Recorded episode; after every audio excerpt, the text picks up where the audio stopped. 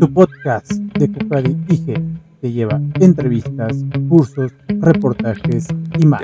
En esta ocasión, temas selectos en psicología. Comenzamos. Yeah. Sometimes I get so mad, there's no controlling me. My thoughts get so bad, I'm like, I might grab a bat, I don't know. My wrath, my blood boils over like. Oh God, here goes. I lost all feeling from my head to my toes. You said some shit that I can't let go. So just stay tuned for the rest of the show. So have you ever felt betrayed? Switches how you see things. Realize something needs change. Cause I know you got me fucked up. Let me show you what's up. Cause enough is enough. I'll take a face full of pavement just to make a statement. ¿Qué tal? ¿Cómo están?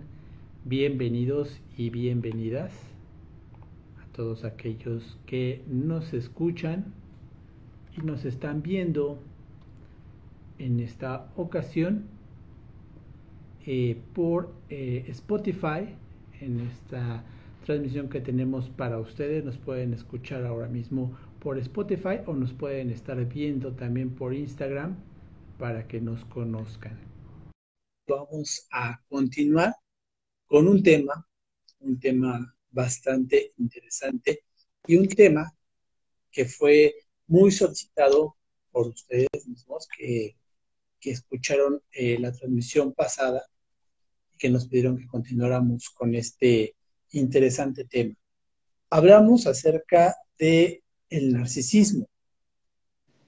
En esta ocasión vamos a continuar con este interesante tema pero ahora vamos a hablar acerca del perfil del narcisista y sobre todo las secuelas que puede dejar en sus víctimas. Para esto, eh, como ya podrán ver, tenemos a nuestra invitada, la psicóloga Karina Samperio, a quien saludamos. Bienvenida, muchas gracias. Hola, ¿qué tal, Isha? Buenas tardes. ¿Cómo estás? ¿Cómo estamos? Muy bien y ya este, cumpliendo, la semana pasadita pues no pudimos, pero ya estamos este, para finalizar este tema, por fin, tema tan fuerte.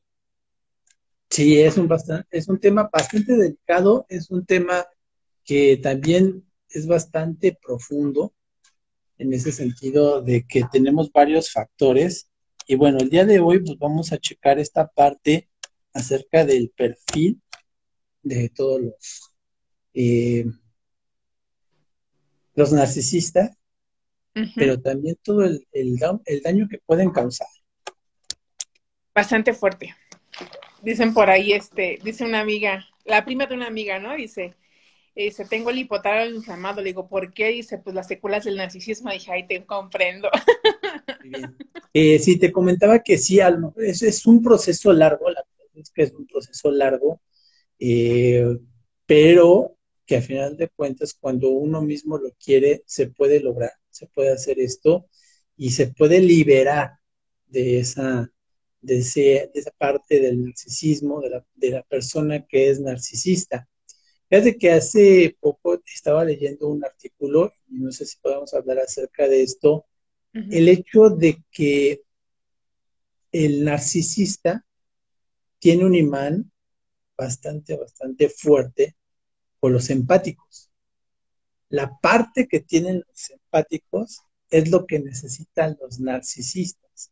Es correcto. Desafortunadamente, pues aquí eh, la parte de, de, los empáticos son los, pues, los que se llevan la peor parte, porque tiene que, quedar muy claro eh, para todos aquellos que a lo mejor están en esta situación que la persona más fuerte es la víctima, pero no lo saben, porque el narcisista los absorbe y los hace ver que son la persona más débil.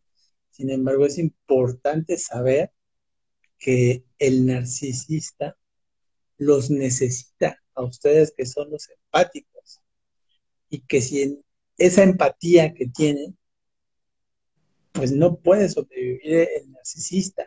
Es algo que es muy profundo, que es realmente es algo que impacta, porque es difícil de entenderlo, ¿no? Es difícil de, entenderlo y sobre todo es difícil dar el primer paso.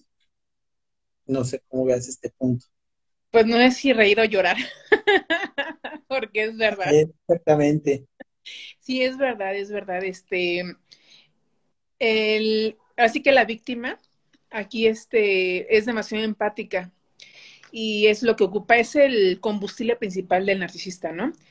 Como te lo he dicho en otras este, emisiones, el narcisista es una persona completamente insegura, o sea, es el ser más miserablemente inseguro, pero dentro de su eh, máscara tiene que ser una persona sumamente segura, engreída, soberbia, o sea, prepotente, y obviamente, si, si, nos damos cuenta, es un trastorno de personalidad que a final de cuentas nos lleva a darnos a la realidad de eso, es que, pues, pobrecito, ¿no? Dime de qué presumes, de, de qué careces. Pues está gritando, el pobrecito está así como que son las patadas de ahogado. Y sí, realmente está buscando cada vez víctimas de esa forma. Siempre va a tener alguien, siempre tiene a alguien fijo, pero aunque tenga su capilla, dicen por ahí, su catedral, mejor dicho, tiene su catedral, busca sus capillitas, ¿no? Así como de, ah, más, más, ocupo más combustible, entonces, pues ahí está la situación, ¿no? Este, sí, eh, yo te puedo decir que los que son víctimas, o aquí me puedo incluir yo, los que hemos sido víctimas del narcisismo, este, somos unos seres, y no porque lo diga yo, lo digo, así que lo digo sin cero narcisismo, le digo con mucha humildad, somos unas personas demasiado competentes, demasiado eh, inteligentes, eh, muy, muy empáticos, tenemos una gran capacidad de comprender más allá de muchas situaciones. Eh, a mí me lo dicen en el consultorio los pacientes, Cari, de verdad, contigo venía a terapia, es diferente, es magia, porque me comprende desde muchos puntos. Digo, claro que sí, te comprendo desde el punto de, que soy, bueno, cuando son mujeres, de que soy mujer, este, soy un ser humano eh, completamente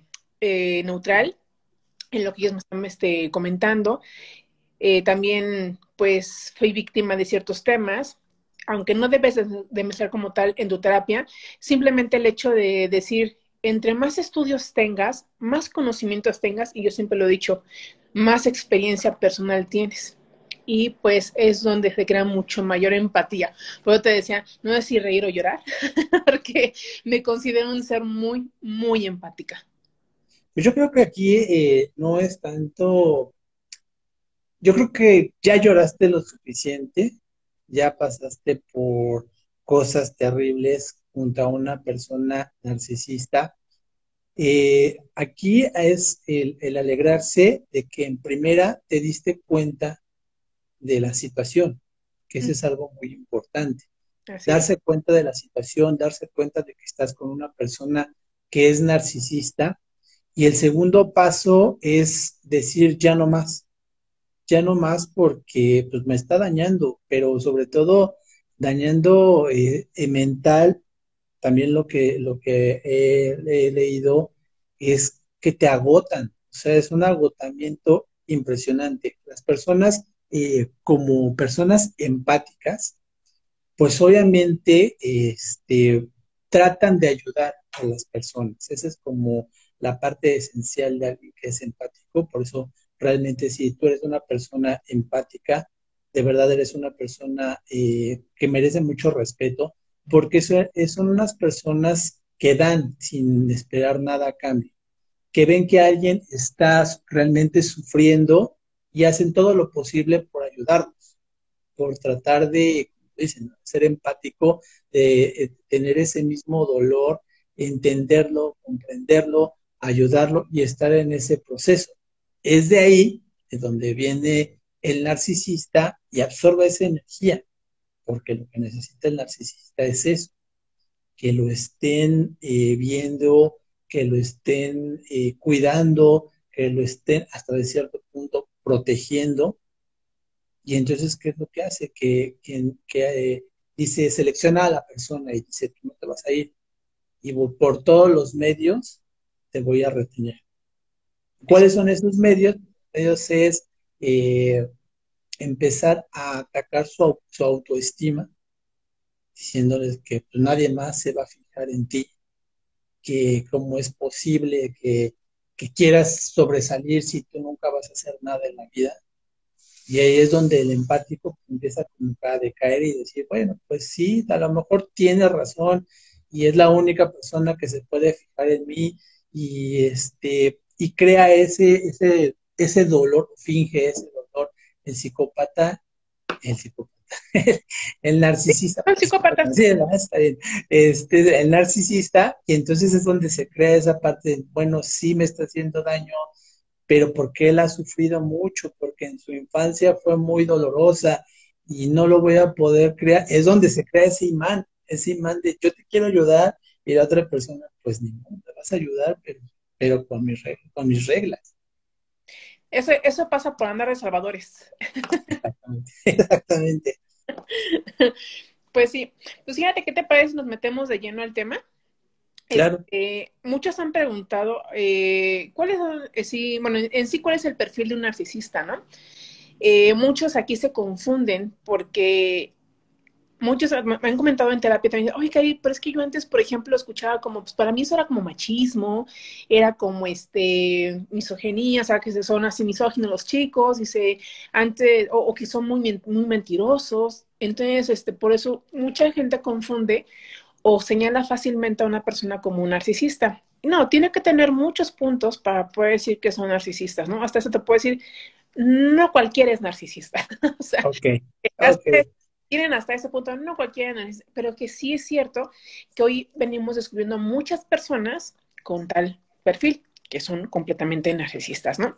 Tú mencionabas ahorita, pensaste que era un error, pero no, si lo dijiste bien, eh, como psicópatas. Bueno, los narcisistas son, hay sociópatas y hay psicópatas. Muchas veces piensan que el ser psicópata solamente es para matar a una persona, solamente es el gozo de matar gente. No, el, la psicopatología o el ser psicópata es el hecho directo de tengo placer por lastimar directamente, ya sea llegar al, al crimen o no hacerlo.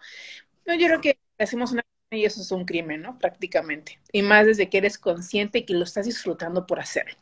Pues bueno, vamos a mencionar directamente los puntos principales del perfil narcisista, porque eh, no toda la gente, aunque pueda tener algunos puntos, o posiblemente la mayoría, pero no tiene todos, eh, luego se les llegan a, decir, es que tú eres narcisista, ¿no? Por cualquier índole. Dices, no, espérame tantito, o sea, no, no lleva su premio, no tiene todavía el título de narcisista, ¿no? O sea, no cualquiera lo, lo es.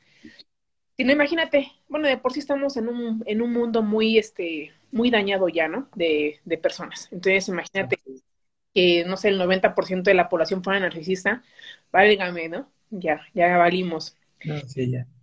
Bien, directamente el perfil narcisista, eh, primera, no son empáticos, son cero, cero empáticos. Ellos jamás van a sentir el dolor que uno siente. Podrán fingir, podrán canalizar tus emociones, podrán escanearte, pero no no sienten ese dolor, al contrario, sienten el placer cuando ven a la persona llorar o, estar muy nervioso, ¿no? La otra, son hirientes, son vengativos y son rencorosos completamente. Entonces, si tú te, si tú te quieres vengar de un narcisista, yo siempre lo digo, dalo por la paz, suéltenlo. Sé que no es fácil, pero mejor denlo por la paz, porque seguirse enganchando con una persona que no tiene un equilibrio mental como tal. Entonces, lo que a lo mejor uno como persona consciente, una persona sana, podemos decir, em, voy a actuar legalmente con esta persona, si es, un, si es necesario, hay que hacerlo. Y si no, ni te enganches ya más, porque es lo que quiere el narcisista, tu atención como tal. La otra, pues es que es muy marcada. Son mitómanos, pero son maestros de la mentira, completamente. O sea, saben hacer toda su, su obra maquiavélica para poder seguir enganchando y atrayendo más. Pero son Mm, te pueden decir, eh, te, niegan las cosas en tu cara. Un ejemplo, a lo mejor te dijo, oye, eh, fui a sanar con tus papás eh, tal día, y pasa el momento y dices, oye, es que tú me dices que tal día fuiste a cenar con mis papás. Yo nunca te dije eso, estás loca. Y llega el momento en que te la crees que estás loca y que nunca te lo dijo, porque son tan maestros de la mentira que te saben mover súper bien en sus mentiras, en la que sea. La otra lo que te mencionaba es que escanean bien las emociones.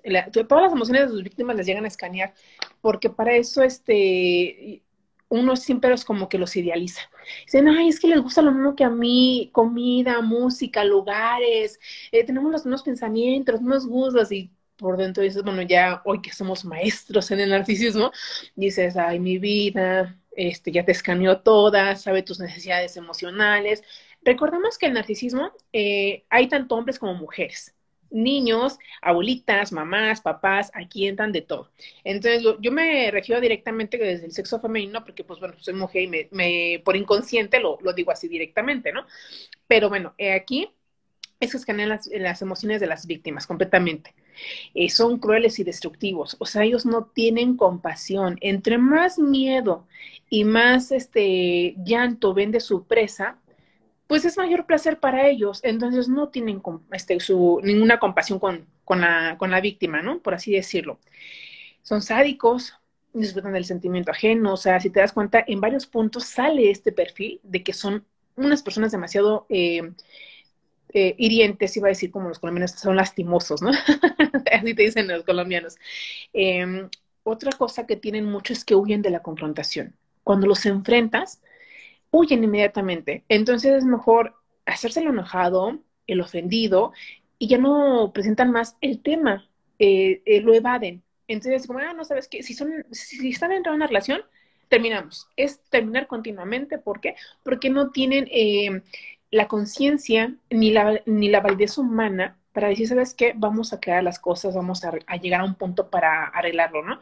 No, ellos simplemente son son unas personas que creen que siempre tienen la razón en todo y que la persona que es la víctima siempre está equivocada y quien tiene que pedir perdón es la víctima siempre.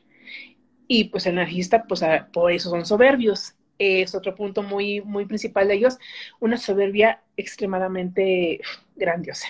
Son muy, muy soberbios. Siempre están como de yo soy así como que casi, casi como un dios. Se bautizan como dioses, por así decirlo. Este, ¿qué otra?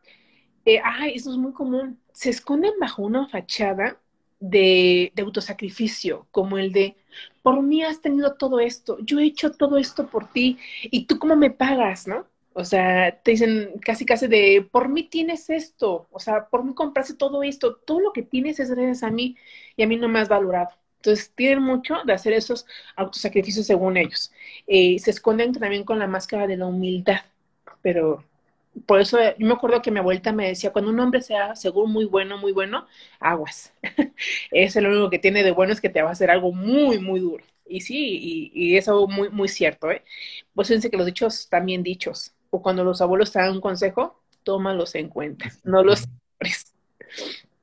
Por cierto, ayer fue el Día de los Abuelos, ¿no? Un abrazo a los abuelos. Muchas felicidades a todos los abuelitos y abuelitas que también seguramente nos están viendo y nos están escuchando. Así es. Una felicitación. Ahí andan, mis, mis abuelos andan escuchando ahí también.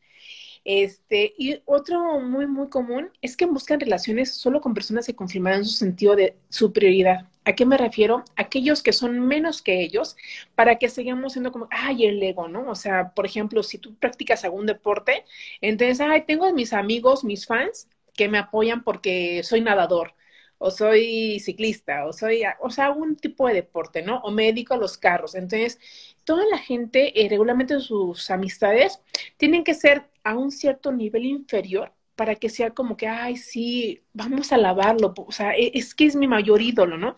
Tienden mucho a hacer eso. Esos son de los principales puntos del perfil narcisista. Perfecto. Eh, mencionabas, tengo una, hay una, tengo una pregunta. Este, ¿Un narcisista se puede curar? Ya no. No. El no se cura. Se puede controlar. El narcisismo, para empezar, un narcisista es muy difícil que vaya a terapia. Es por otra situación ajena al narcisismo. Eh, yo una vez lo comentaba, del 85 al 90% de los, de los narcisistas desconocen que son narcisistas como tal no lo saben. Lo ven como algo normal en sus vidas. Sí, exacto. Ese es el punto, que normalizan sus acciones. Entonces son seres eh, normales. Según ellos son seres normales. Los que están mal son los empáticos. Entonces, este, un artista ya no, este, ya no se cura como tal, se controla. Eh, para poder trabajar en narcisismo, tienes que estar consciente de lo que has hecho. Y yo eh, lo digo claramente, para que un artista se dé cuenta de lo que ha hecho, tiene que llegar a un, supremo, un artista supremo, para que le des su lección de narcisismo y digas en la torre. Entonces, te das cuenta, enfocas que también tú fuiste narcisista hasta cierto punto. También lo comenté y aquí mm, en ocasiones eh, en consultas han llegado a sentir un poco, no atacados, pero sorprendidos. ¿Cómo es posible que yo siendo tan buena persona, tan empática, ¿por qué me llega un narcisista? Bueno, es muy cierto que también atraemos lo que somos.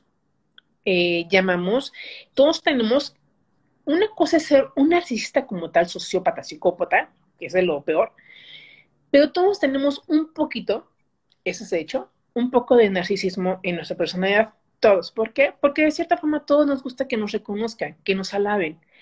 Todos tenemos ese famoso ego y cuando nos lo ponchan, hijo de Dios, ¿no? Entonces, ahí está la situación que eh, hay quienes son em, completamente narcisistas, como lo que te acabo de compartir hace un momento, y hay otros que apenas empiezan así como a quedarse cuenta de ciertos comportamientos de narcisismo. No es lo mismo decir un narcisista sociópata a un narcisista psicópata.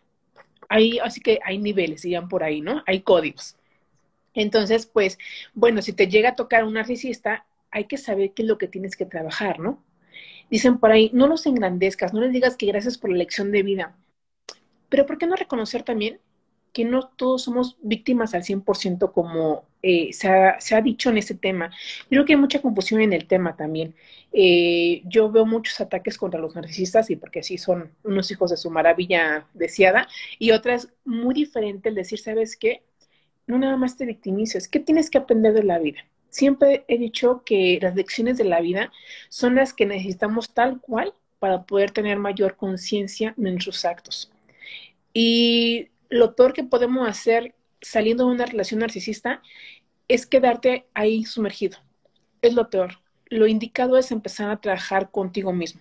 Por eso te digo que para que un narcisista se dé cuenta de que lo es y que empiece a trabajar terapia es muy difícil. No es imposible, pero es muy difícil. Y como tal, una cura no lo va a ver hacia el 100%. ¿Por qué? Porque al final de cuentas es un trastorno de personalidad y los trastornos son controlables, no curables. Ah, ok, eso es muy importante. Lo que acabas de decir, son controlables, pero no son curables. Entonces, es bastante importante. Una pregunta que mm, va de la mano el ego y el narcisismo. Como que son compadres. una, cosa, puede llevar a la otra. Sí, es que como te digo, todos hasta cierto punto tenemos un grado de narcisismo. ¿Por qué? Porque uno de los influyentes más duros aquí de, narcisismo es el ego. Trabajamos el ego. Todos los seres humanos tenemos ego, todos. Entonces, obviamente, todos buscamos un reconocimiento. Y cuando no hay como tal reconocimiento, entonces viene aquí los famosos ataques o toxicidades entre compañerismos, parejas, eh, familiares. ¿Por qué? Porque siempre vamos a querer eh, tener como que mayor reconocimiento ah, que yo ya hice este libro, que yo hice este programa, que yo tengo este consultorio, que yo, o sea, quiere siempre como un reconocimiento. Y cuando llega una persona narcisista, pues tiene envidia de todo ese reconocimiento. Entonces, ¿cómo vas a tener más tú que yo? ¿Cómo te vas a inflar más el ego que yo? Todos tenemos ego, todos, todos. Puedo decir que todos tenemos una partícula de narcisismo. Ok, es correcto. Pues, y aquí, pues mira, te comento que Carla está participando mucho con nosotros que nos está escuchando, también nos está comentando. Y sí, eh, tiene toda la razón del mundo en cuanto a que el narcisista siempre va a querer tener la razón sobre todas las cosas. Eh, yo creo que también es importante eh, mencionar, estamos hablando acerca de que es igual hombres y mujeres, pero que también es importante mencionar que no solamente esto se da en la pareja, esto también se da a nivel como amigos y hasta como familia. Así es. ¿Cuál es la recomendación eh, ante el estar frente a un narcisista? Depende del papel que juegue en tu vida. Porque, por ejemplo, si es un compañero de trabajo, digo, no vas a salir corriendo del trabajo y decir, ah, ya renuncio y me voy a buscar. Entonces, estarías evadiendo las, este, pues precisamente eso, ¿no? El, lo que acabamos de decir, que ellos nunca quieren enfrentar la realidad. Entonces, ¿qué es lo que pasa? Eh, aquí lo, lo, indicado cuando ves, tienes a un narcisista frente a ti, hay que ver qué, qué lugar ocupa Pero eh, entablamos lo que es la piedra gris, lo que ya hemos dicho. La piedra gris es aquello solamente contacto para lo elemental. A lo mejor es este tu jefe, eres su subordinado, eh, eh, compañero, pues no sé, la parejita de, sí, pues de parejita de, de trabajo. Entonces solamente es eh, enfocarte en lo que tienen que trabajar juntos y no más temas, eh, tratar de, eh, de tener el, menor contacto posible solamente para lo laboral. Si es aquí en caso familiar, como el, hay parejas que se llegan a divorciar y que tienen hijos de por medio y que pues ya sabes, ¿no? Este, ahorita que por ejemplo que regresaron los niños a las escuelas, de el, ve, veo un meme por ahí que decía, ¿qué se siente estar forrando, eh, estar llenando los, los cuadernos con el apellido del que no puso ni para los forros, ¿no? es muy cierto. Entonces, es que eh, tener el menor contacto con, con el narcisista. Eh, esa es la famosa piedra gris.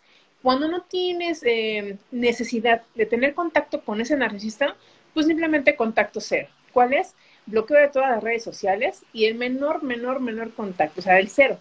O sea, si no tengo necesidad de, de ser su amiga, lo bloqueo por todos lados. Si ya no va a este, tener ningún papel en mi vida, pues no tengo por qué estar preocupada y pues eh, completamente de contacto cero. No me perjudica en mi zona laboral, en mi zona familiar. Pues perfecto, no tener ningún contacto con ellos. Y con respecto a, la familia, por ejemplo, se puede dar entre hermanos, aquel que puede ser narcisista y hace menos al hermano, a lo mejor porque es el menor, a lo mejor porque no ha tenido tantos logros y entonces pues, pues lo humilla y el hermano, pues, por ser, aunque sean hermanos, son diferentes, él puede ser tan empático que hasta le puede ayudar en cierta manera, pero siempre van a estar ahí. Entonces, yo creo que, que, la pregunta sería ahí, ¿cómo lo puedes manejar cuando es en familia? De, de ninguna forma vas a poder desprenderte de esa parte. Es que fíjate que eso que tú me preguntas, eh, personas en, en me lo han así que me lo han consultado a la redundancia, porque eh, son así que hermanos, ¿cómo es posible? Seguimos dentro de la misma casa. Y también fíjate que sí se puede. Eh, a veces es mejor no tener ni siquiera el buenos días a esa persona, no tener ningún contacto, que el tener un roce. Eh, es difícil, pero no es imposible. Y lo más indicado es eh, ahí, eh, ahí sería piedra gris, ¿no? El menor contacto. Imagínate, si la casa es pequeña y van a la cocina y se juntan en la cocina, pues bueno, hay que ser un poco más consciente, ¿no? Pues es que va a hacer su desayuno, pues me salgo un momento y ahorita que ya se salga, me meto a la cocina, o sea, tener el menor contacto. Obviamente, pues habrá reuniones familiares en las que tienen que estar presentes ambos y pues así que yo lo he visto con, con amistades que me han invitado así a sus reuniones familiares y así como de esquina a esquina, ¿eh? O sea, por lo mismo. Y sí, es, es, es lo mejor el menor contacto. Porque digo, si es familiar, sería una, sería piedra gris. Pero si es este en cuestión de pareja o ya no hay nada, pues contacto cero. Correcto. Aquí, por ejemplo, lo que nos dice Carla, que es mejor bendecirlos de lejos que maldecirlos de cerca. Es totalmente correcto. es mucho, es mucho mejor mantener esa, esa distancia mmm, por el, por el bien eh, de uno mismo sea, no tanto por, por hacerle mal a la otra persona, sino por el bien de, de tener una salud mental, que yo creo que es lo principal, el tener nosotros mismos una salud mental para poder estar tranquilos, porque una inestabilidad emocional es horrible, es horrible, no, no encuentras de cierta manera esa salida que te gustaría en el momento, pero de que la hay, la hay. Así es es completamente cierto. De hecho, fíjate que muchas personas en terapia, eh, cuando están dentro del asunto, que apenas comienzan a darse cuenta y están trabajando con el narcisismo, o sea, que son víctimas, eh, siempre se los he dicho a todos, eh, sí se puede, es difícil, sí es difícil, es doloroso, pues sí, sí lo es, pero no es imposible. Eh, yo recuerdo que, que muchas veces me, me decían hacia amistades o mi propia madre y así, hoy lloras, pero mañana te vas a reír de lo que está pasando. Y sí, sí es verdad. Y no nada más en el tema del narcisismo, cualquier situación que nos lastime, eh, cualquiera, este, el día de mañana, pues te ríes porque, porque eso es una experiencia que pues no, es lo que te deja, ¿no? Prácticamente es la experiencia. Entonces es un conocimiento con dolor Acuérdate que dicen por ahí que, pues, ¿cómo aprende el ser humano? Pues, lamentablemente, pues, a golpes de la vida, ¿no?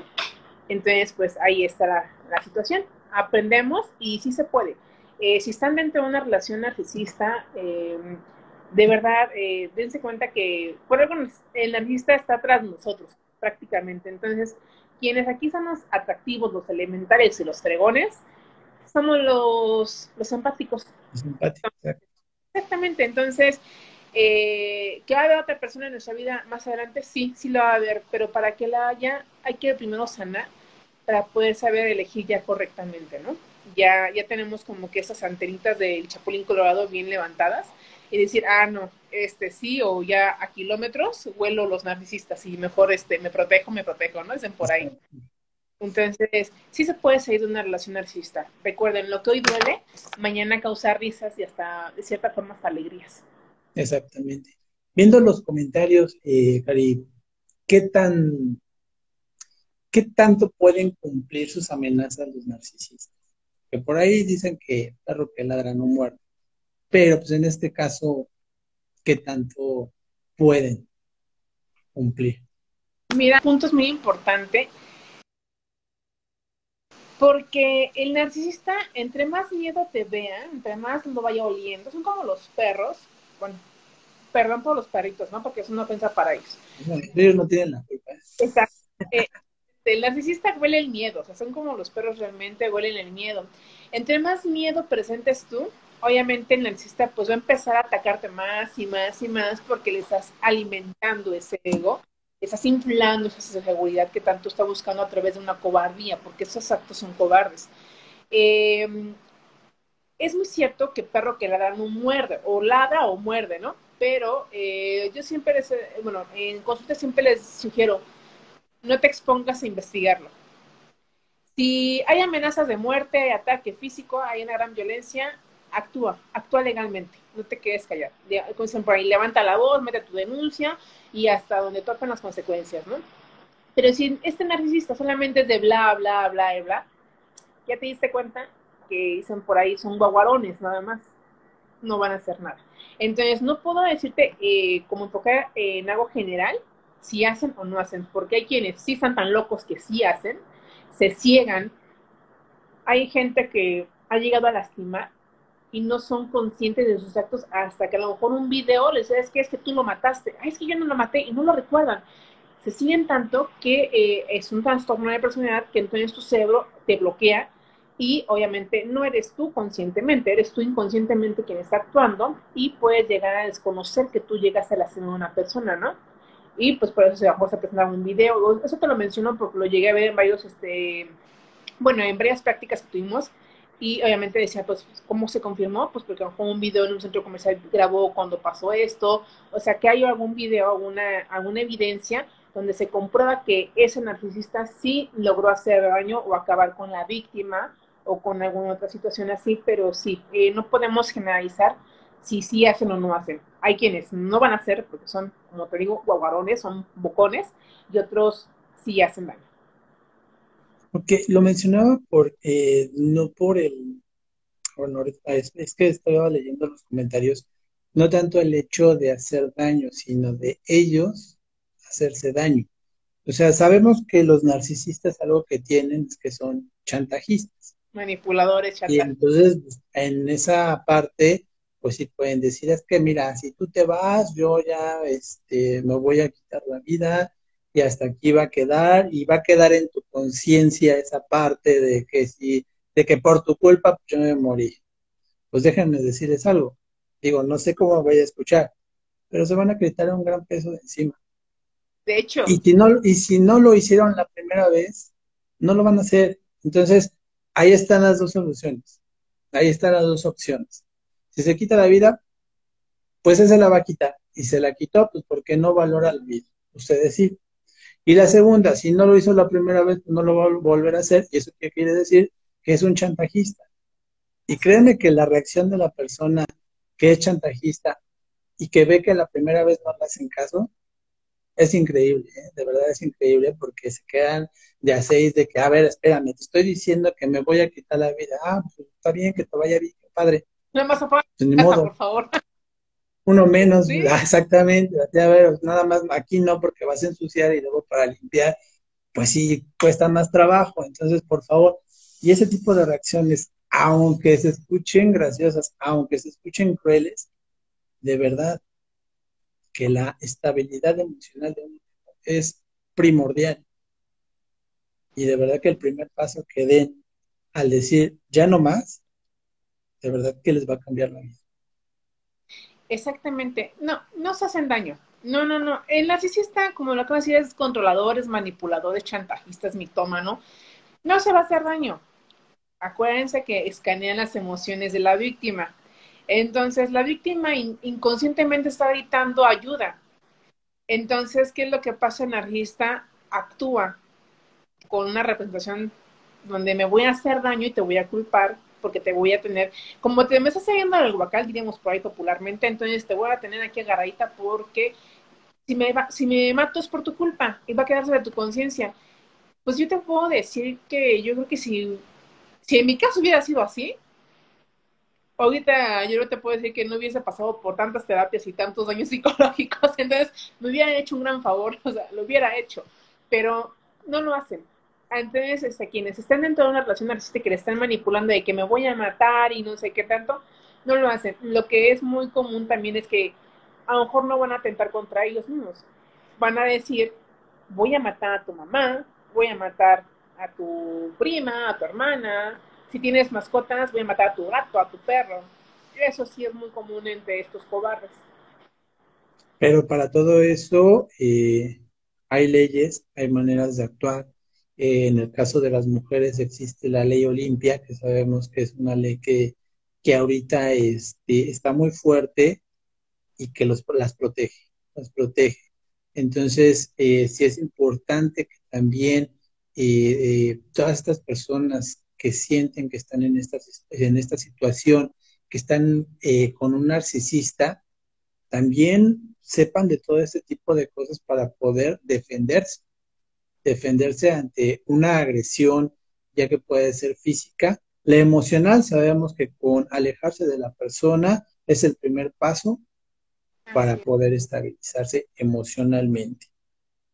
Pero en cuanto a agresiones físicas, sí hay muchas leyes en las que ustedes se pueden poner en contacto con, con, este, con todo este tipo de situaciones, leer todo este tipo de situaciones y se pueden proteger. Créanme que sí, la verdad que se pueden proteger que no están solas y que hay instituciones a las que se pueden acercar para que les puedan orientar y las puedan ayudar. Es correcto. De hecho, mencionaba ahorita Carla aquí este que es más el daño psicológico que el físico. Sí, sí es muy cierto, es más el daño psicológico que el físico que hacen estos chicos, bueno, chicos, chicas, madres, hermanos, hijos, es que hay de todo. Así que es como las enfermedades no no se fijan en, la sociedad ni en el género, ¿no? O sea, va directo. Agarran parejo. Agarran parejo porque es el hecho de, narcisista que tiene el imán con el empático. Entonces hacen ahí, pum, se fusionan, se fusionan, pero pues recuerden, es porque el narcisista los necesita. Así es, correcto. Eso es muy importante, los necesita. Ustedes son la parte vital del narcisista, no al revés. Así es. quien tiene el control son ustedes los que son empáticos, no los que son narcisistas. De hecho, pregunta Carla que si un narcisista puede hacer bullying también. Pues sí, o sea, porque disfruta, recuerden que el bullying es algo que nos está dañando emocionalmente, como tal.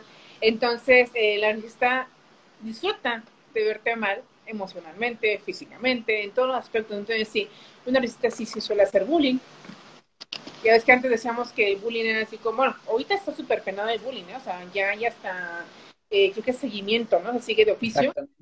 Y este, pero ¿qué tal antes en nuestra, en, la generación de los ochentas? Creo que somos de los ochentas, ¿no? Nosotros. Este, noventas, noventas, noventas, ah. todavía noventas. ¿Cuántos años, en, nuestra, en nuestra juventud era así como el de, ah, pues solamente somos molestones, ¿no? Eh, decimos ahí, ahí no aguantas nada, ya aventaste las Barbies, ¿no? Pero bueno, hoy, se llama bullying, lo que estamos mencionando. Antes decíamos que eran machistas, mujeriegos, mentirosos, manipuladores, bla, bla, bla, bla, y hoy se llaman narcisistas. O sea, esto ha existido toda la vida, no es un tema de moda como tal, es algo que ha estado toda la vida. Eh, de hecho, me, me, mandaban a mí muchas preguntas muy buenas. Ahorita voy a pasar a las preguntas y claro, sí. las hechas. Eh, me gustaría tocar un punto muy importante eh, las secuelas. Las secuelas después de la relación o de la vida con una persona narcisista, ¿no? Como secuelas, aislamiento, número uno. Se da mucho el de no quieren relacionarse con nadie, estar en su casa, ocultos, es el aislamiento. Otra, eh, lo que te mencionaba, es una inflamación y reducción del hipotálamo. Esto se ha confirmado eh, que la gente, las personas que han sido víctimas del narcisismo con psicópatas, es como los, los que se fueron a la guerra, a una guerra así mundial, y están escuchando constantemente los proyectiles, las amenazas, están viviendo los ataques. Entonces, a ese grado se ha confirmado que sufre el daño en el cerebro la persona. Por eso se dice que es una inflamación y una reducción a la vez del hipotálamo. Es una secuela que se queda de por vida es un gran problema ahí. Entonces, este tipo de problemas generan que la persona tenga menor concentración. Eh, antes, eh, ¿qué te puedo decir? A lo mejor la persona puede ser multifuncional, ¿no? Hacía muchas cosas a la vez. Y ahora tiene que ser funcional. Primero hace una cosa, termínala, te sigues al segundo punto. Dicen por ahí, no es que si es la edad, eh, sí, aparte, ¿no? Muy aparte, es una secuela de los años, pero también es el hecho de que eh, por esta inflamación y reducción del hipotálamo eh, se da esta situación en que ya no eres una persona multifuncional, ya no puedo hacer tantas cosas a la vez, como el de contestar un mensaje, estar transmitiendo en vivo, eh, tomar una llamada, ya no eres multifuncional, eres únicamente funcional, bajan las capacidades, ¿no? por así decirlo. Eh, inseguridad total de la personalidad, te sientes menos, te dejas de gustar, te dejas de querer, es una inseguridad total de tu personalidad. Otra, desconfianza en futuras parejas. Obviamente, a todas las vas a relacionar o les vas a culpar de lo que pasa. Si no acuden a terapia, eso es lo que va a pasar. Lejos de tener un aprendizaje, se van a echar al hoyo. Entonces, tienen que acudir de verdad a terapia. Hay quienes dicen, no, es que yo no creo en los psicólogos, no me gusta ir a terapia. Este, yo me puedo curar solito, me pongo mis mantras, me pongo a meditar un rato, me pongo a escuchar este audio, audiolibros, eh, todo eso ayuda, pero aquí lo indicado y se ha confirmado que para tener un mayor, eh, una mayor sanación después de una relación narcisista es acudir con una persona especializada en el tema del narcisismo. Eso es fundamental.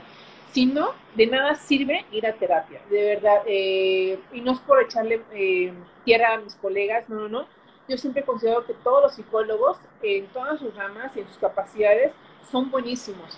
Nada más que dicen por ahí, zapatea tus zapatos. No es lo mismo que una persona que esté especializada en tanatología eh, le dé terapia a uno con narcisismo, ¿no? O viceversa, uno que esté especializado en narcisismo le dé tanatología. O cosas por el estilo. Cada quien tiene su área. O como un psicólogo que se dedica a dar terapia de pareja y se ponga a darle terapia infantil a un, a un infante, pues no, no es su área. Entonces, sí es indicado que acudan a terapia con un especialista como tal, que se dedica a trabajar las emociones, que con esa su servidora, o bien que estén especializados en el tema del narcisismo, como también que tengo el diplomado, ¿no? Entonces, obviamente, ahí sí, siempre tienen que acudir a terapia. Eso es un hecho. Acudir a terapia con un profesionista, completamente. Mm, yo no estoy en contra de los famosos coach, pero nada que ver. Una cosa es ser el famoso coach de la vida y otra es ser un profesional ante los temas. Otro punto, eh, las dudas, eh, como te quedas con una gran inseguridad, obviamente tienes dudas de querer conocer a alguien más, ¿no? Y ya cuando lo empiezas a conocer, vienen entonces los recuerdos y obviamente pues ocupamos para algo bueno, que sea el aprendizaje, ¿no? Ah, pues si ya detecté esto en una persona, ya lo viví con una persona, entonces ya lo tengo que saber detectar en otra persona, pero para eso es la terapia, para que no te lleves arrastrando lo que alguien te hizo con todas tus demás personas a conocer. Por eso es muy importante acudir a terapia. Otra, ansiedad. Eso es elemental. Saliendo de la relación, les queda una gran ansiedad, les llegan a dar ataques de pánico en todos los aspectos, ¿eh? O sobre todo la falta de aire. Esa es la más común, falta de aire, que dices, quiero seguir, em, eh, jalar más aire para inflar mis pulmones y no alcanza, simplemente no alcanzas y entra una desesperación como si te estuvieras ahogando como tal. Esos son ataques muy comunes en, los, en las víctimas del narcisismo. Eh, descontrol emocional y alimenticio. Eso es muy, muy común, ya sea que dejes de comer drásticamente o comas, comas drásticamente por el hecho de que, eh, recuerda que cuando una persona empieza a subir de peso eh, o maneja obesidad, todo eso, es porque hay un miedo, hay un miedo interno. Entonces, dicen por ahí, entre más metemos a, a nuestro cuerpo, inconscientemente nos creemos protegidos. ¿Por qué? Porque vamos creando capas esa capa de grasa, que es una capa de, protección, no es lo mismo que le metan, por ejemplo, si estás en un asalto y si eres muy, muy delgado, que te den un abajazo, no es la misma consecuencia a una persona muy delgada que una persona con sobrepeso. Seguramente la delgada van a tocar algún órgano y la de sobrepeso no. No estoy recomendando que suban de peso, estoy recomendando que se cuiden. Ya me, salvé. Ay. La, gente cuando empieza a subir de peso es porque se está protegiendo de algo inconscientemente. Entonces, pues por eso viene el descontrol. O dejas de comer porque te entra una depresión muy, muy fuerte, o empiezas a comer mucho porque te da un golpe de ansiedad muy, muy fuerte con los temores de me protejo, me protejo, me protejo, pero inconscientemente. Entonces no estás consciente de que te estás protegiendo, ¿vale? La otra, intolerancia. Intolerante a muchas cosas, a los ruidos, a comentarios, a personas, eh, intolerancia a muchos, muchos aspectos son partes de las secuelas del narcisismo. Lo que te comentaba también, mala memoria. Hice mi lista para no, salir con esa mala memoria. la codependencia. Siempre es el recordar, ay, es que me llevaba aquí, íbamos acá, eh, me ayudó con esto, hacemos esto otro. Es la codependencia. Por eso muchas veces les digo que hasta en las relaciones de pareja, no con el narcisista, sino con tóxicas, las personas tóxicas, se crea, es más fuerte la costumbre que el amor, porque viene una codependencia emocional. Este, ¿qué otra cosa? Ya te mencioné las más importantes, que la dificultad para concentrarse, pensamientos obsesivos, ah, sí, pensamientos muy, muy obsesivos, siempre están pensando en lo mismo, lo mismo, lo mismo. Lejos de soltar, están como que agarrando y aferrándose más al mismo tema. Por eso es el último capítulo que tenemos en narcisismo. Vamos a atacar a dos puntos ya, ¿ok? Y sentimientos de culpa constantemente se sienten culpables de que es que yo lo hice enojar, es que yo hice esto, fue mi culpa, mi carácter, mi forma de ser. Pero recordemos aquí puede ser mamá, papá, hijos, hermanos, amigos, novios, amantes, de todo. O sea, aquí no te respeta ningún género, ningún estatus social el narcisismo. Entonces, esas son como directamente las secuelas después de una relación narcisista. Recordemos que relación no quiere decir nada más con un novio o una pareja.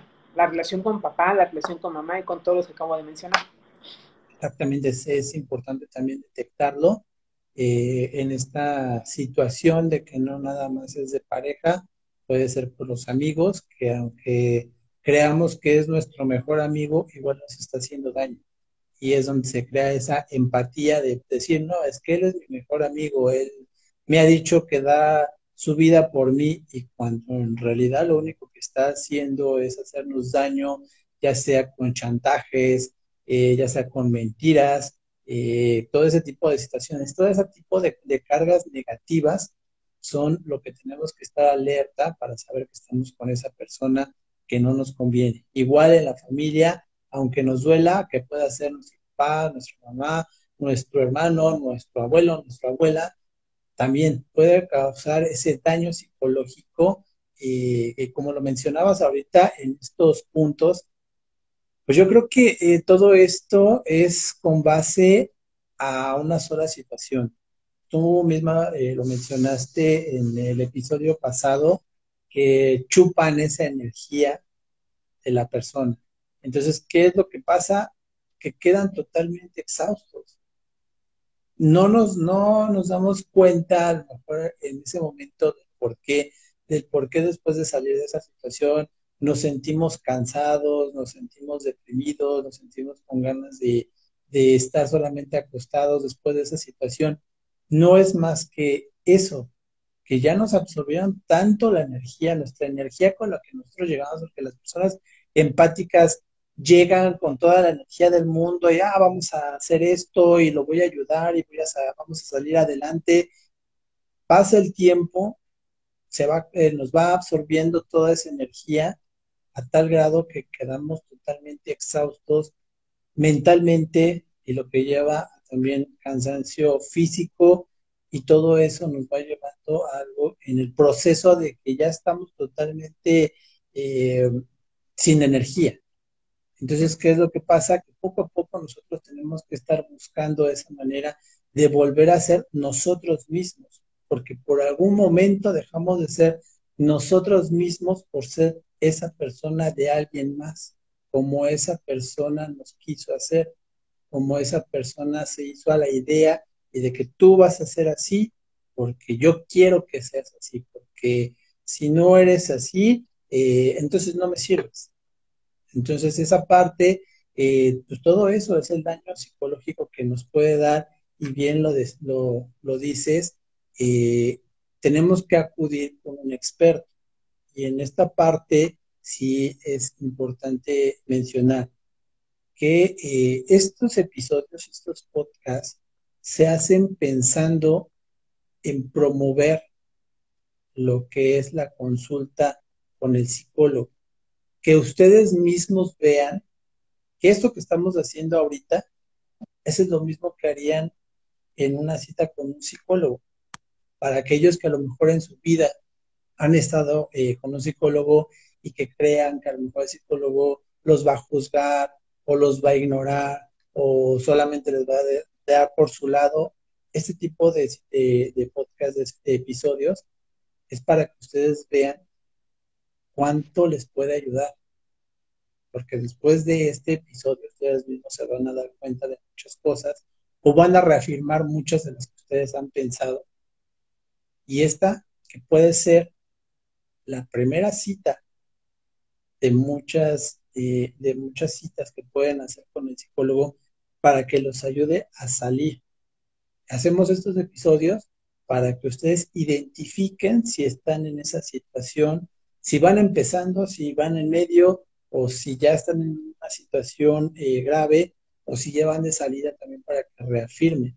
Entonces, es importante, como lo acaba de decir eh, la psicóloga Karina, que acudan a eh, sus citas psicológicas, a sus terapias, que les van a ayudar muchísimo. Y para eso es que nosotros invitamos a nuestros expertos, como psicóloga Karina lo, lo acabo de decir, ella es experta en esta materia. Ya lo, ya lo escucharon, ya escucharon todo lo que dice, ya escucharon que es una persona bastante profesional en este tipo de situaciones y en más, eh, no lo digo solamente porque es una gran amiga y que la estimo, es porque profesionalmente he visto su trabajo y créanme que de verdad les va a ayudar muchísimo, pero para empezar es que lo reconozcan y en segunda, que se dejen ayudar. Porque si ustedes también, como decían, no solamente son narcisistas, sino también ustedes buscan algún pretexto para decir, decir híjole, es que pues va a cambiar en algún momento de, nuestra vida. Es que ahorita fue porque estaba enojado, llegó enojado, llegó enojada, y bueno, como está enojado, pues ya me aventó el plato, Entonces, no lo va a volver a hacer. Y se repite, y se repite, y se repite. Entonces ahí realmente no solamente es el narcisista, también es uno que necesita esa ayuda para identificar y para decir, sí, necesito esa ayuda, necesito aprender cómo salir de esta situación y para volver a ser feliz, porque créanme que ustedes como empáticos, antes de conocer al narcisista eran felices, porque ustedes daban todo y dan todo por las personas. Llegan con el narcisista y entonces les absorbe su energía positiva y lo único que queda es una flor marchita. Pero creo que esa flor marchita todavía se puede recuperar. Y para recuperar hay que buscar a profesionales como la psicóloga Karina Sampere. Gracias. ¿Te parece si pasamos a las preguntas? Claro que sí, adelante. Dice, ¿cómo evitar que un niño crezca siendo narcisista? Pues bueno, manejando límites y acuerdos, no estimular los berrinches, no premiando por todo, pero si los padres son narcisistas, difícilmente pues harán uso de esos límites. Ese es el, era un punto, por eso hay que acudir a terapia, pero pues lo principal es no eh, ser permisibles en todo. Es muy importante. Y pues marcar los límites. Otra, como víctima, ¿cómo superar haber estado con un narcisista?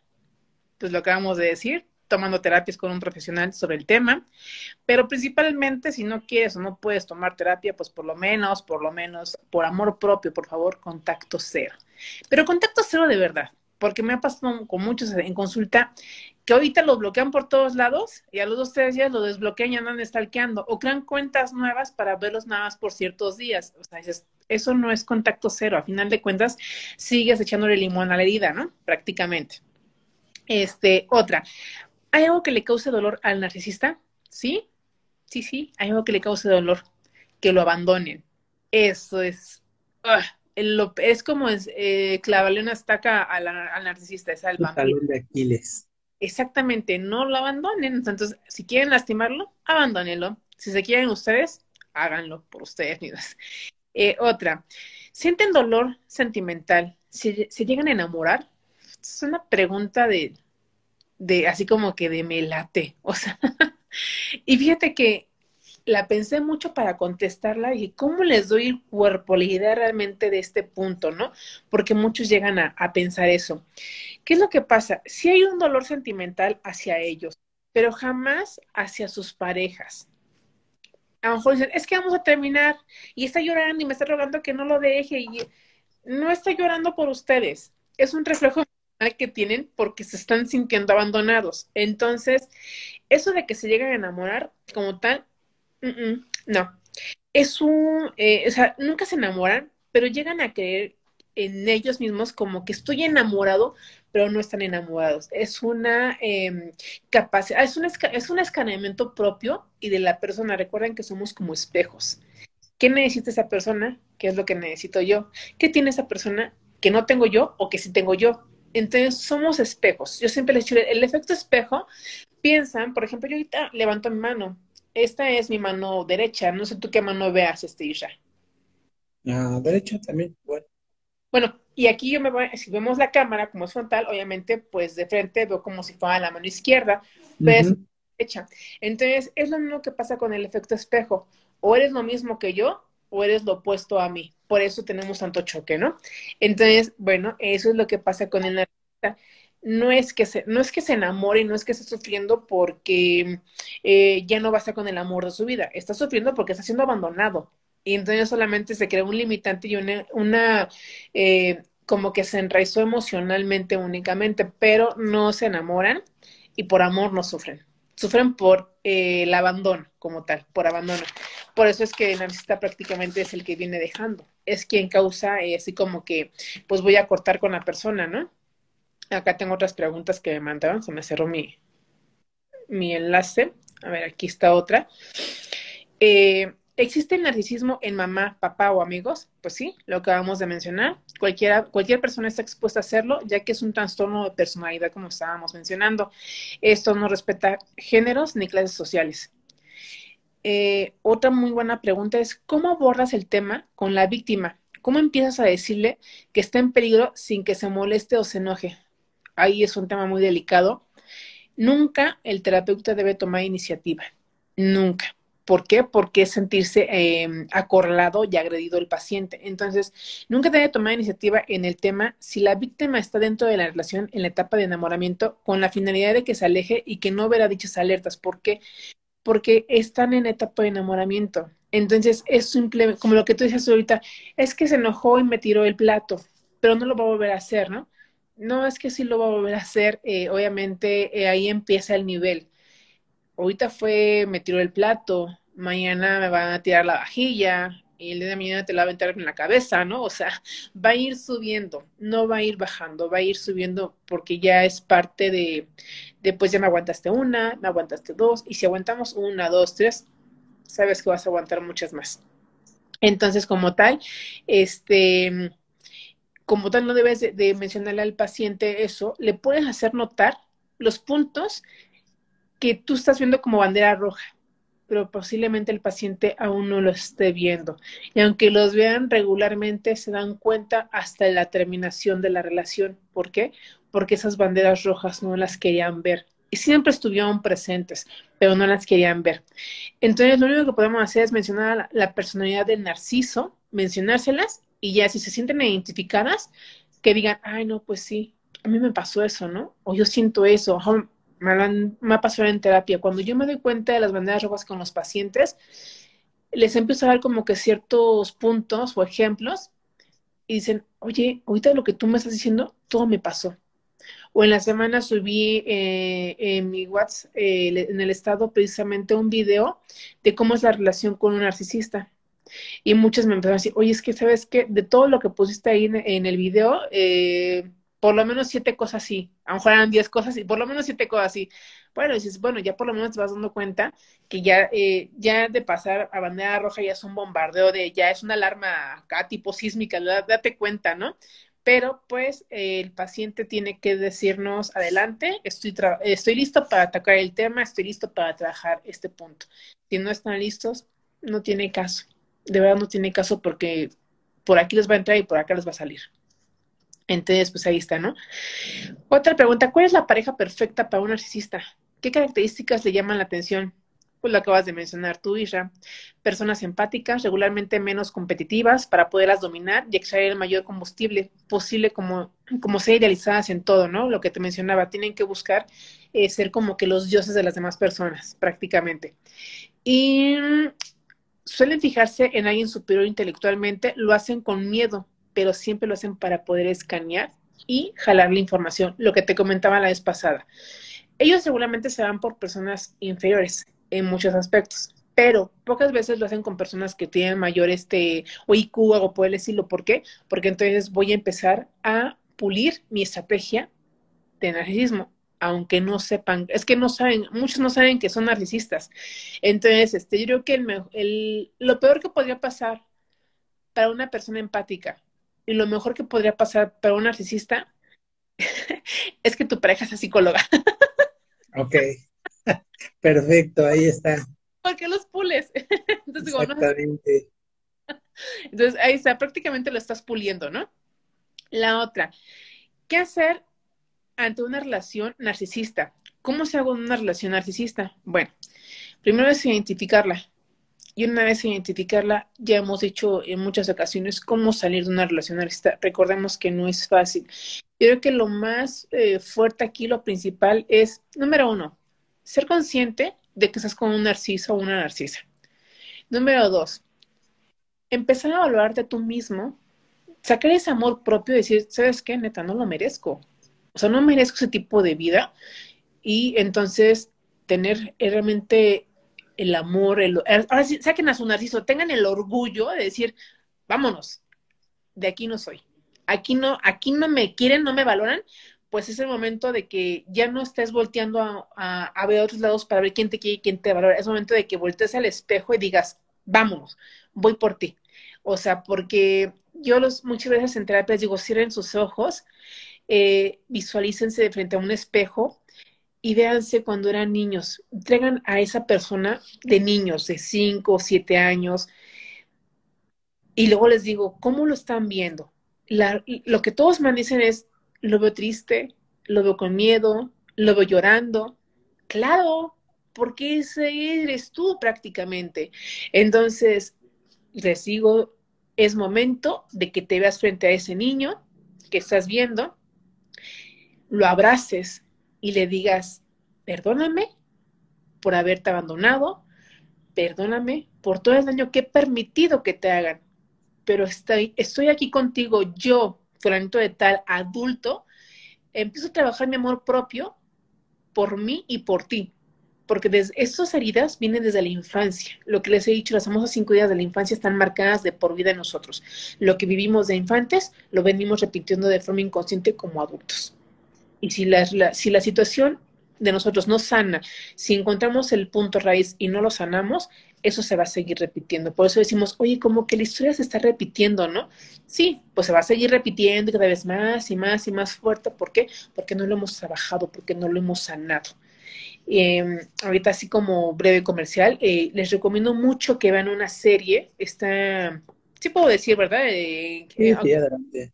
Ah, ok. En Netflix está, es la de Mi Otra Yo. De verdad se las recomiendo bastante, se las sugiero, para que puedan comprender por qué pasamos por tantas cosas. ¿Por qué es que tenemos alguna enfermedad, por qué es que sufrimos ciertas cuestiones, engaños, este, las mentiras, las traiciones, eh, que papá tiene otra familia, que mamá hizo esto, eh, que por qué tenemos ciertos temores y que no sabemos por qué son esos temores o esas alergias. Y puede ser que vengan desde muy, muy atrás, no de nosotros, sino de los ancestros. Eso también es muy cierto. Hay que empezar a empaparnos un poco más, no nada más en el aquí y en el ahora hay que empezar a ver más atrás para ver qué es lo que tenemos que sanar. Entonces, les sugiero mucho esta serie, Mi Otra Yo, está en Netflix y es siento que sea como algo elemental para que empiecen a comprender por qué pasan por todo lo que están pasando y por qué lo siguen repitiendo, caramba. Si ya lo pasaste por una, por otra y por otra ocasión, entonces es momento de, de ser consciente de trabajar lo que tú necesitas para empezar a sanar y dejar de traer personas narcisistas a nuestra vida regularmente cuando las mujeres atraemos hombres narcisistas a nuestra vida es porque tenemos algún daño colateral emocional con papá. Cuando es mamá, pues también los hombres van a atraer mujeres narcisistas, ¿no? O sea, es, lo mismo. Entonces tienen que empezar a trabajar y luego pues las historias se repiten. Yo tengo muchos pacientes que dicen, es que, ¿qué crees? Que mi, mi bisabuelita fue golpeada, eh, mi mamá fue, mi abuela fue golpeada, mi mamá fue golpeada, yo soy golpeada, ¿no? Entonces tú, ¿y qué esperas? que tu hija también sea golpeada. Entonces, acudan a terapia, sanen, porque si no sanan, se sigue esto, es un eslabón. Es correcto. Y lo importante aquí es entender de que está en uno mismo romper esa cadena. De verdad, no, no es un patrón que necesariamente se tenga que, que seguir. Si mi abuelito, mi papá o así, no necesariamente yo lo tengo que hacer. Al contrario, nosotros podemos ser esa, esa cadena donde se rompe exactamente esa parte para cambiar entonces lo que viene a futuro con nuestros hijos y sucesivamente con los hijos de nuestros hijos y así en adelante. Entonces, ¿qué es lo que prefieren ustedes? ¿Seguir esa misma cadena de narcisismos o de personas empáticas que soportan a los narcisistas? ¿O ser esa persona, el cambio que se reconozca como que tú eres esa persona que hizo el cambio en esa familia, eso depende de ti, depende totalmente de ti. Así es. Pues muy bien, Marina, ya se nos ha terminado el tiempo, como tú lo has dicho, este tema se puede dar para horas y horas y horas de estarlo hablando, pero sí es importante para todos aquellos que, que nos están escuchando eh, por Spotify y los que nos están viendo también, en este caso por Instagram, eh, este tipo de situaciones, como ustedes ya lo vieron, esto es parte de una terapia. ¿Cómo se sintieron después de escuchar todo esto? Así se va a sentir si ustedes continúan con sus terapias y se van a sentir liberados, que esa es la parte importante de esto, que su estabilidad emocional esté tranquila, esté bien, esté sano, ustedes se sientan bien, eso es lo que importa. Entonces, ¿por qué lo menciono? Porque eh, yo les pido que así como ahorita lo están escuchando o lo están viendo, lo difundan en sus redes sociales.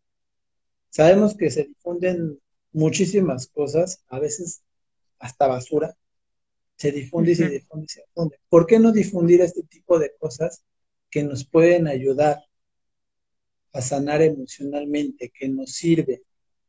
¿Por qué no pensar que este tipo de situaciones, que este tipo de, de podcast, en el caso de que nos escuchen por Spotify o por Facebook o por Instagram, ¿por qué no pensar que esto puede ser el inicio de algo que se está eh, suscitando actualmente, no solamente en México, sino en todo el mundo, esa agresión que se da en todas partes.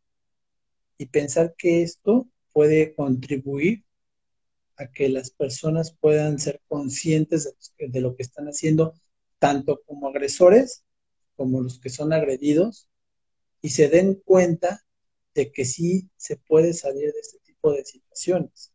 Piénsenlo, piénsenlo un momento de qué se puede ser el parteaguas eh, en lugar de estar compartiendo eh, cosas agresivas, eh, cosas que no te llevan a nada, compartir ese tipo de pláticas donde se puede hacer conciencia y donde se puede llegar más y donde se puede mejorar la calidad de vida de las personas. ¿O tú qué piensas, Karen? Pues yo pienso, aprovechando eh, antes de irnos, pues que sería bueno invitarlos a un, a un este, curso que vamos a dar precisamente de trastornos de la personalidad. Este nos va a ayudar muchísimo a empezar a identificar pues, con quiénes andamos, ¿no? Dime con quién sales.